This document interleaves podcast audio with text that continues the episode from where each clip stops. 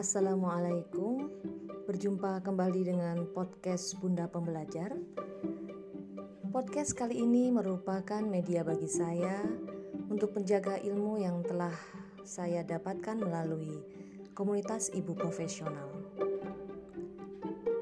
Sesuai dengan tabiatnya, menghidupkan ilmu itu dengan cara mengulang-ulangnya sehingga untuk memudahkan saya mengulang kembali ilmu-ilmu yang telah saya dapatkan, saya mencoba mengubah uh, ilmu yang telah saya dapatkan melalui teks saat itu itu dengan uh, berubah menjadi audio sehingga saya mudah untuk mengingat kembali, mendengarkan kembali catatan-catatan saya ketika saya melalui tahapan kelas matrikulasi uh, kelas awal pada Institut Ibu Profesional. Kali ini materi yang ingin saya sampaikan adalah tentang adab menuntut ilmu. Menuntut ilmu. Menuntut ilmu merupakan suatu usaha yang dilakukan oleh seseorang untuk mengubah perilaku dan tingkah laku ke arah yang lebih baik. Karena pada dasarnya ilmu menunjukkan kepada kebenaran dan meninggalkan segala kemaksiatan. Sayangnya, banyak di antara kita terlalu buru-buru fokus pada suatu ilmu tertentu terlebih dahulu sebelum paham atau sebelum mengingat kembali mengenai adab-adab dalam menuntut ilmu. Padahal, barang siapa orang yang menimba ilmu karena semata-mata hanya ingin mendapatkan ilmu tersebut, maka ilmu tersebut tidak akan bermanfaat banyak baginya. Namun, Barang siapa yang menuntut ilmu karena hanya karena ingin mengamalkan ilmu tersebut, niscaya ilmu yang sedikit pun akan sangat bermanfaat baginya.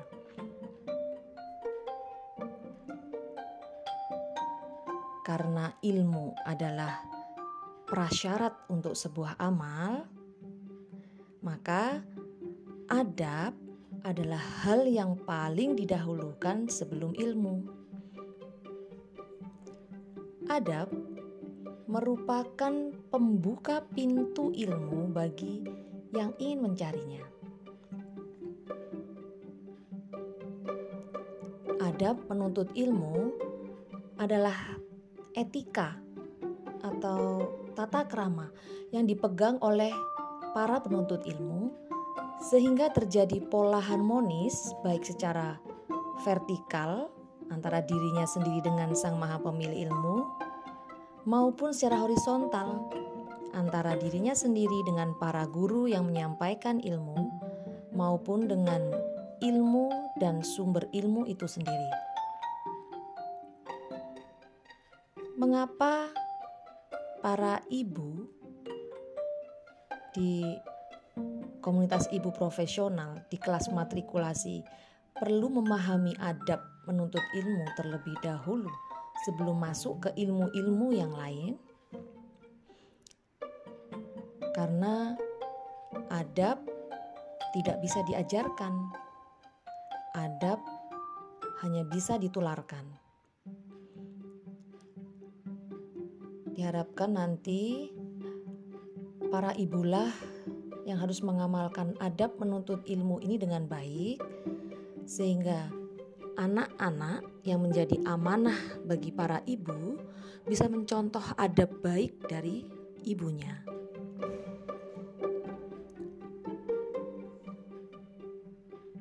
Yang pertama, adab yang pertama itu adalah adab pada diri sendiri.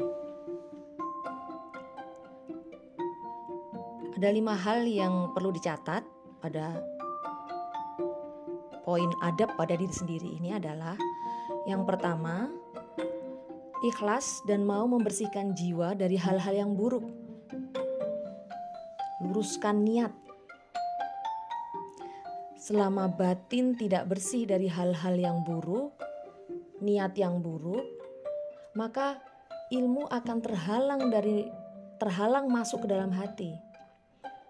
Karena ilmu itu bukan sekedar rentetan kalimat dan tulisan saja.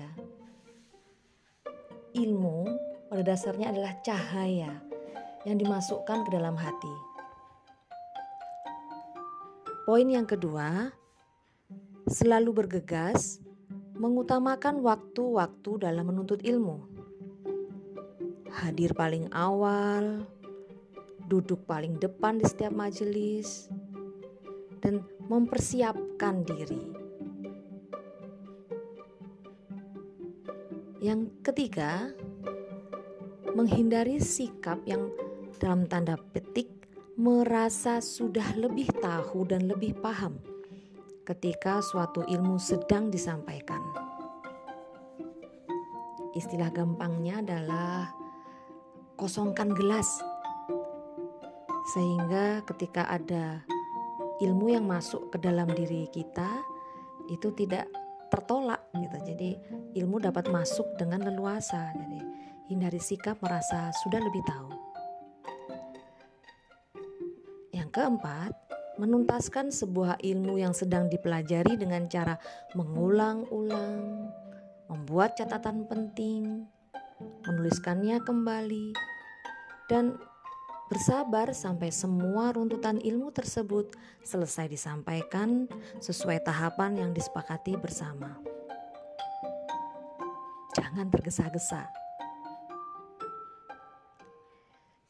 Sedangkan yang kelima, bersungguh-sungguh dalam menjalankan tugas yang diberikan setelah ilmu tersebut disampaikan. Mengapa? Karena sejatinya tugas itu adalah untuk mengikat sebuah ilmu agar mudah untuk diamalkan. Adab yang berikutnya, setelah adab pada diri sendiri tadi, adalah adab terhadap guru atau penyampai sebuah ilmu. Ada tiga poin penting yang saya catat pada adab terhadap guru ini. Yang pertama, penuntut ilmu harus berusaha mencari ridho gurunya dengan sepenuh hati, menaruh rasa hormat kepadanya, beradab. Disertai mendekatkan diri kepada Allah yang Maha memiliki ilmu dalam berkhidmat kepada guru.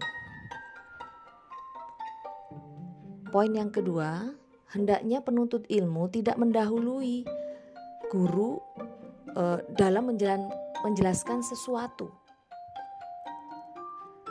atau menjawab pertanyaan tanpa izin kecuali memang di uh, diperkenankan gitu.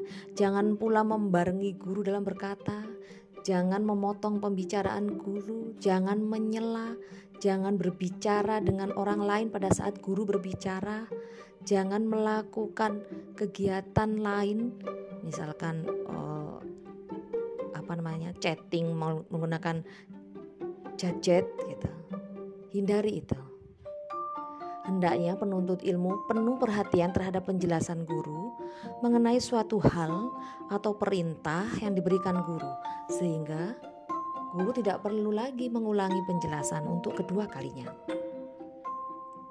Dan poin yang ketiga, penuntut ilmu meminta keridoan guru, meminta izin guru ketika ingin menyebarkan ilmu yang disampaikan baik secara tertulis maupun lisan kepada orang lain.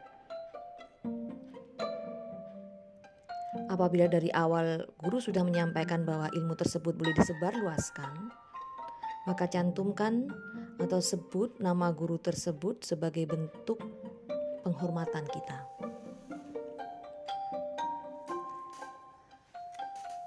Adab yang berikutnya adalah adab terhadap sumber ilmu. Pada poin adab terhadap sumber ilmu ini ada lima catatan yang perlu kita perhatikan. Yang pertama, tidak meletakkan sembarangan atau memperlakukan uh, sumber ilmu dalam bentuk apa pun yang sedang kita pelajari itu uh, perlakukan dengan hormat, perlakukan dengan baik, perlakukan dengan penuh adab. Itu sangat penting untuk menjaga agar sumber ilmu tersebut tidak cepat rusak, koyak, uh, hilang dan sebagainya. Yang kedua, tidak melakukan penggandaan, membeli dan mendistribusikan untuk kepentingan komersil tanpa izin dari penulis sumber ilmu tersebut. Jadi mungkin kalau dulu waktu kita belum tahu ilmu ini ya, itu jadi waktu kecil mungkin SD, SMP dan seterusnya pernah melakukan hal ini, ya kita perlu istighfar perlu memohon ampun atas yang kita lakukan tanpa kita tahu ilmunya saat itu. Yang ketiga, tidak mendukung perbuatan para plagiator. Produsen barang bajakan dengan cara tidak membeli barang mereka untuk keperluan menuntut ilmu diri kita dan keluarga. Ini penting untuk mendapatkan keberkahan sebuah ilmu keempat, dalam dunia online, kita berusaha tidak menyebarkan sumber ilmu yang diawali dengan kalimat copas dari grup sebelah. Ini bukanlah sumber ilmu yang patut kita sebarkan. Kalaupun kita mendapatkan itu, cukup kita simpan untuk diri sendiri. Atau kalau memang ternyata tidak kita ketahui kebenarannya, lebih baik dihilangkan. Jangan pernah menyebarkan sumber ilmu tanpa mencantumkan sumber ilmunya dari mana. Sumber ilmu yang akurat, yang sanatnya jelas. Gitu ya.